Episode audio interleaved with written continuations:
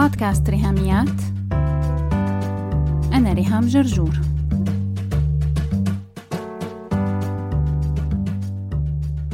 مرحبا. مع بداية الحلقة رقم 84 من بودكاست ريهاميات بنكون عم نبتدي الموسم الخامس نحن وعم نختم سنة 2020 سوا.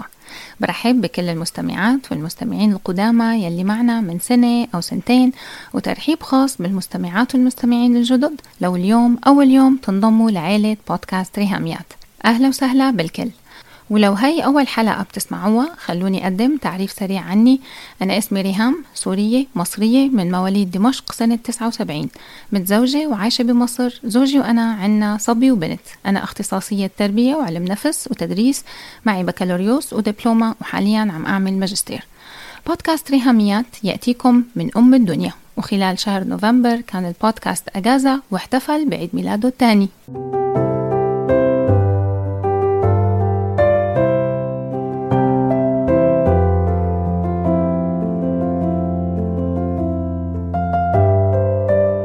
وهلأ عم نفتتح سوا ثالث سنة من تمكين المرأة الناطقة باللغة العربية حول العالم. بتلاقوني عم أحكي بصيغة المخاطب المؤنث لأنه معظم المستمعات بنات وسيدات لكن أكيد أهلا وسهلا بكل الشباب والرجال يلي بيتابعوا حلقات بودكاست ريهاميات. وكمان برحب فيكم بشكل خاص بموقع أكاديميتي dot net للتعليم الإلكتروني. بشجعكم تزوروا موقع الأكاديمية هو من ال websites الرائدة بتقديم كورسات أونلاين لمواضيع متاحة بشكل حصري على موقع أكاديميتي dot net. وبتلاقوا ال link مع notes هالحلقة. وبعد هالمقدمة السريعة خلونا نبتدي بموضوعنا اليوم بالحلقة رقم 84 و season 5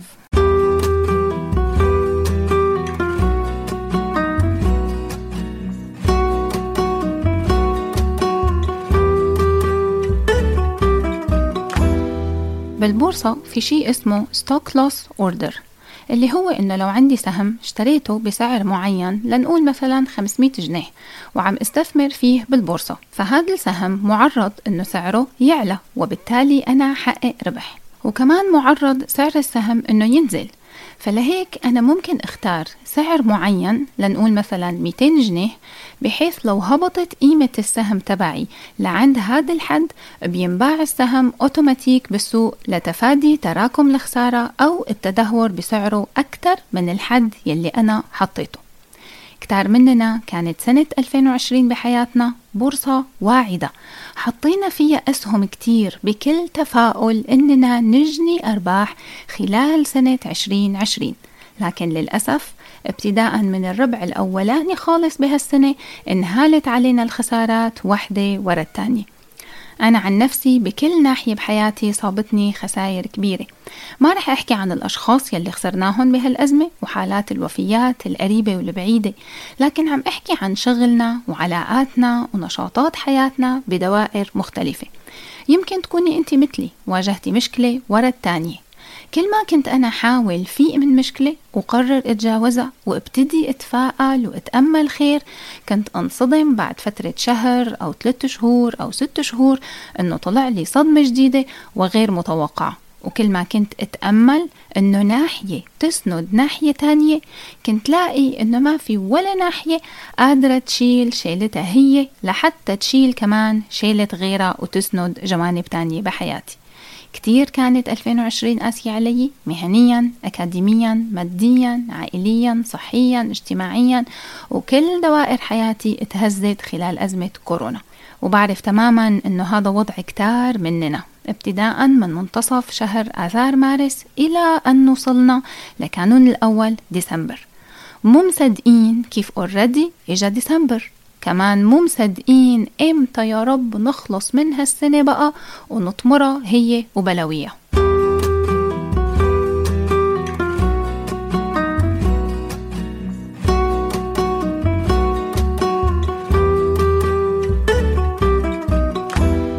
شهر 12 هو شهر التقييم والتخطيط. عم نحاول إننا نقيم سنة 2020 ونخطط لسنة 2021 لكن الصعوبة إنه هالتقييم وهالتخطيط عم يحصل في ظروف غير مسبوقة. لا نحن قادرين نعتمد على خبرات الماضي ولا قادرين نتفائل بالمستقبل بعد كل يلي صار فينا هالسنة. فليش عم بحكي لك عن الستوك لوس أوردر؟ لأني أنا شخصيا قررت طبق هالمبدأ بحياتي وجربته فعلا خلال الأسابيع الماضية. لو انت حاسة انه الفكرة تبع البورصة معقدة فيكي بكل بساطة تسميها عملية غربلة. تتذكري لما ببداية الأزمة عملنا فيسبوك live يوميا لمدة شهر؟ كنا الساعة 9 نجتمع 10 دقايق نبدأ يومنا مع بعض.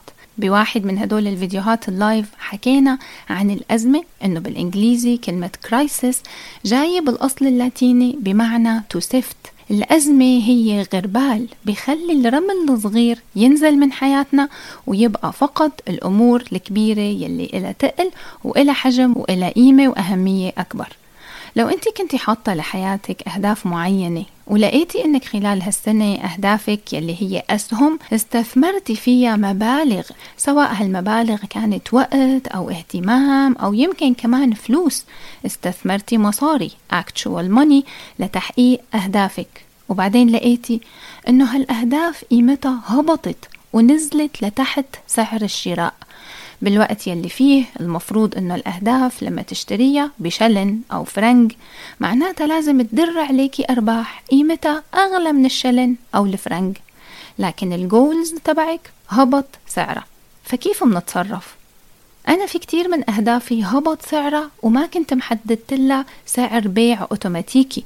ففضلت القيمة تبع الأهداف تهبط تهبط تهبط لحد ما الخسائر صارت أكثر من أن تحتمل.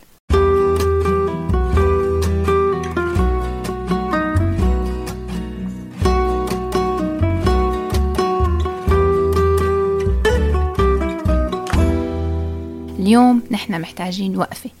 وقفة تقييم. محتاجين نتخلى عن أهداف عم تستنفذ مواردنا. عم تشفط طاقتنا ووقتنا ومالنا. بينما قيمتها هبطت أو حتى انعدمت فصارت أهداف بلا قيمة. ما عادت عم تجيب لنا المردود اللي المفروض تجيبه ولا حتى محصلة تمنها. لو حبينا نعرف كلمة هدف أو دورنا لها على مرادف كلمة واحدة فينا نقول إنه الهدف يعني غاية أو نتيجة. لكن بحلقة اليوم بدي شجعك تتعرفي أكثر على كلمة formation أو تشكيل. ما عم أقول إنه هي أفضل من كلمة goals لكن هي مختلفة ونحن محتاجين لها في مرحلة ما بعد الأزمة. Post covid world. التشكيل غير الهدف لأنه التشكيل فعل هو عملية وفيه معنى الاستمرارية أكثر من فكرة الجول الحصول الامتلاك أو الوصول ل end result أو تحقيق شيء معين. الجول أو الهدف فينا نعتبره محطة بينما التشكيل هو رحلة.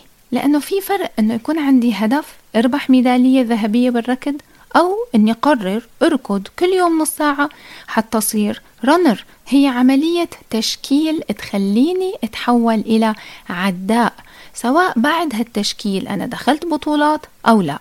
مثل ما كمان في فرق أنه يكون هدفي أني خس عشرة كيلو حتى ألبس فستان جديد على عرس بنت عمي أو أني أتبنى أسلوب حياة أكل صحي بشكل يومي يعمل تشكيل لعاداتي الصحية وغذائي ونشاطي وحركتي وصحتي عموما. ما عم أقول إنه الأهداف والتشكيل واحد أحسن من التاني لكن يمكن نحن محتاجين التشكيل أكثر بهالمرحلة. أنا عم شاركك بالشفت يلي حصل بتفكيري أنا خلال تسع شهور أزمة كورونا لأني كل ما كنت أفشل بهدف وأعلن الحداد عليه كنت أدخل بحالة جريفينج لحلم معين مات قدام عيوني ولأسباب خارجة عن إرادتي تماما. وكل ما أطلع من الجريف والحزن والحداد على هدف لاقي هدف ورا التاني عم يتبخر وكل الاستثمارات ضاعت مع ضياع هالأهداف فصرت حس بفشل فوق فشل خلاني مشلولة تماما. إلى أن قعدت أحسب فعليا شو باقي معي؟ ميزانيتي تبع الموارد قديش باقي فيها طاقة؟ شو ضل منا وقت؟ شو ضل منا تركيز؟ شو ضل منا مال؟ وما لقيت عندي غير شي واحد أحد استند عليه day in and day out. يلي هو الانضباط discipline. حرفيا ما ضل عندي غير الانضباط إني أقدر كمل فيه وأعتمد عليه. لكن كان السؤال لشو؟ الانضباط بماذا؟ الالتزام بماذا؟ التعلق والإيمان بماذا؟ المفعول التراكمي الصغير لماذا؟ شو هو الشي يلي بقدر التزم فيه وكون منضبطة إني أعمله يوميا ويحسسني بوجود معنى لحياتي معنى ليومي. شي يخليني أقوم من السرير كل يوم الصبح.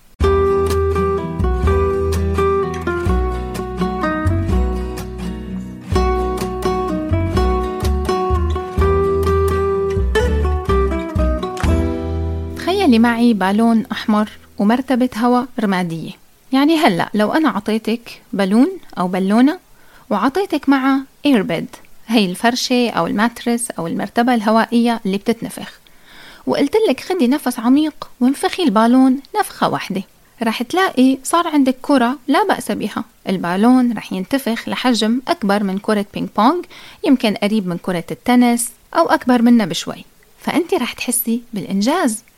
بس نحن شو رح نستفيد من هالبالون؟ ولا شي. شكله حلو وبمجهود قليل خالص طالع لنا نتيجة حلوة ومبهجة ولطيفة. بس ملهاش أي ستين لازمة. فرحتي أنت للحظة ولما فرحتي أخدتي بالون تاني ونفختيه وفرحتي فرحة تانية وهيك ضليتي قاعدة من الصباح لبالليل تنفخي بلالين. بس لو قلتلك انفخي نفس النفخة الأولانية تبع أول بالون بس انفخيها بالمرتبة الهوائية. إنه ولا الهوا بالمصري يعني ما صار شي ولا فرقت المرتبة بهالنفخة. بس لو ضليتي طول يومك كل شوي تنفخي نفخة صغيرة بالمرتبة الهوائية على المساء رح تلاقي المرتبة كلها انتفخت وصارت جاهزة وصارت أثاث بالبيت فيكي تستخدميها وفيكي تنامي عليها.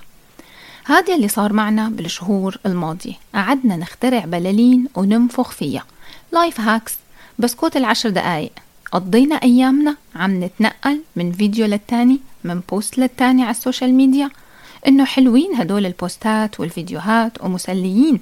أنا ما عم أقول إنه فيهم أي شي غلط لكن هل إلن مفعول تراكمي؟ لا. كل شي لوحده من كل بستان زهرة. والمجهود المحطوط هل هو قد المردود؟ لا طبعا. مجهود قليل يا دوبك لمس يا دوبك swipe يا دوبك scroll. ومردود أكبر دوبامين استمتاع تسلية. مردود سريع ولذيذ وزي الفل. ليش يعني لحط هذا المجهود أو مجهود أكبر؟ بشي طويل الأمد ومحتاج مني وقت لحتى أشوف له نتائج ومردود. لا أنا هيك أريح لي. بلالين ولا مرتبة هوائية؟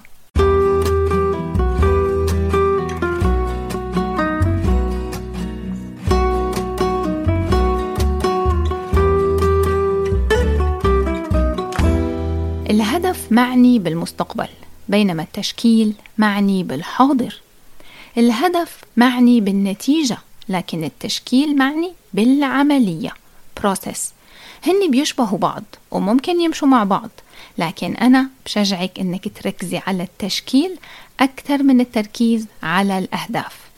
كلمة formations بتعبر عن فكرة أكبر بالنسبة لإلي وبشوفها حقيقية أكثر وأعمق. الأهداف طبعا بتتناول فكرة الممارسات والعادات اليومية لكن كلمة formations عملية التشكيل فيها طبقة أعمق لأنه هي معنية ب who I am becoming through the practices I'm doing.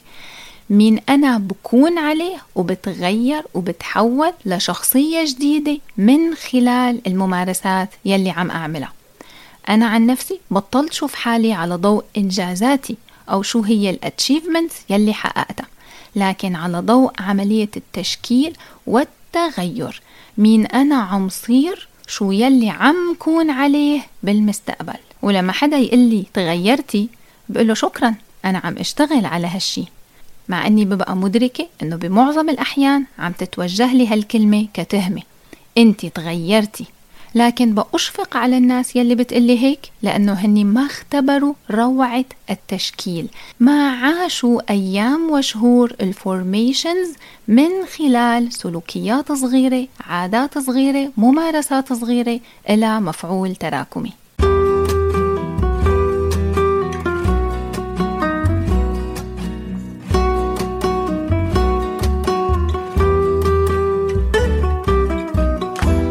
الانضباط بأمور صغيرة يومية بعملية التشكيل هو بكل بساطة تبني عادات وتكرارها يوميا. لأنه الطريقة يلي منعيش فيها أيامنا هي يلي بتشكل فينا وبتصيغ شخصياتنا. فلازم أنا كتير انتبه لهالنقطة وأسأل حالي هل هذا هو الوضع يلي بحب إني يكون عليه إني يصير عليه مع مرور الشهور والسنين؟ هل هي هي فعلا الشخصية يلي بتخيلها لنفسي بالمستقبل؟ ذاتي المستقبلية؟ My future self. من ضمن الجمل يلي عجبتني وأنا عم أقرأ عن موضوع الفورميشنز كانت بتقول we are not made we are formed. لهيك مهم اسأل حالي أنا مين عم صير؟ وشو هو التحول أو التشكيل يلي عم يحصل بحياتي من خلال ممارساتي وعاداتي اليومية وكل يلي عم بعمله؟ وسؤال تاني أسأله لحالي هل أنا عم اكتفي بالحياة بعيدا عن الغلط وإني بس أعمل الصح؟ بمعنى إني أعمل الحلال وأتجنب الحرام فقط لا غير؟ على فكرة هي طريقة بدائية جدا بالعيشة too elementary and too simple لأنه طبعا هذا شيء كويس إني أنا أعمل الصح وأتجنب الغلط لكن مع ذلك عم كون عايشة حياة فرانتك انشغال هستيري عم كون مدمنة للشغل مدمنة للإنجاز وحياتي جنونية وعلاقاتي كلها متوترة وعندي حالة قلق مزمن. لهيك مهم إني مو بس اكتفي أعمل الصح وأتجنب الغلط. لكن كمان اتبنى عادات وممارسات تخلي حياتي أكثر غنى أكثر إشباع لإلي من خلال الهدوء والحضور الذهني والوعي لكينونتي. Less doing and more being. بالحلقة الجاي رح نحكي أكثر عن ممارسات وعادات ثقافية وحضارية cultural practices تسربت على حياتنا وفرضت نفسها بقوة استعبادية رهيبة وصارت حرفيا عم تقتلنا. بالختام بحب ذكرك أنك تتابعي محاضرات الكورس المجاني بعنوان الاستردادية المرونة النفسية وقت الأزمات. بتلاقيهم متاحين على اليوتيوب channel ريهام جرجور. كل يوم خميس ومدة المحاضرة الواحدة عشر دقائق فقط لا غير.